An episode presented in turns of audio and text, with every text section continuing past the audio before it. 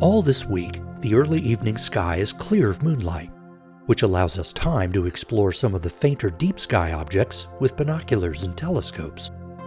Soon after dark, look about halfway up the southeast sky for a medium bright star. This is Regulus, the heart of Leo the Lion.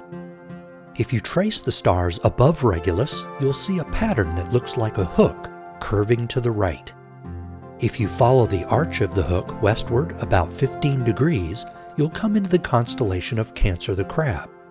15 degrees on the sky is equivalent to the tip to tip span between your index finger and your little finger at arm's length. The stars of Cancer are quite dim, but in dark skies you might notice a faint little patch of light barely visible to the naked eye. Binoculars will resolve the fuzzy glow into a pretty little cluster of stars called the Beehive.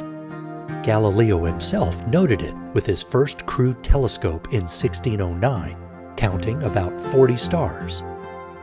Today, in a modern amateur telescope, we can count over a hundred.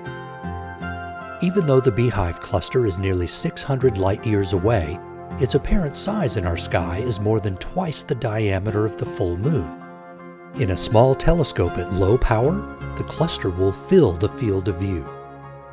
The Beehive is one of the best examples of an open star cluster, a loose gathering of young stars that all formed about the same time and moving together through space.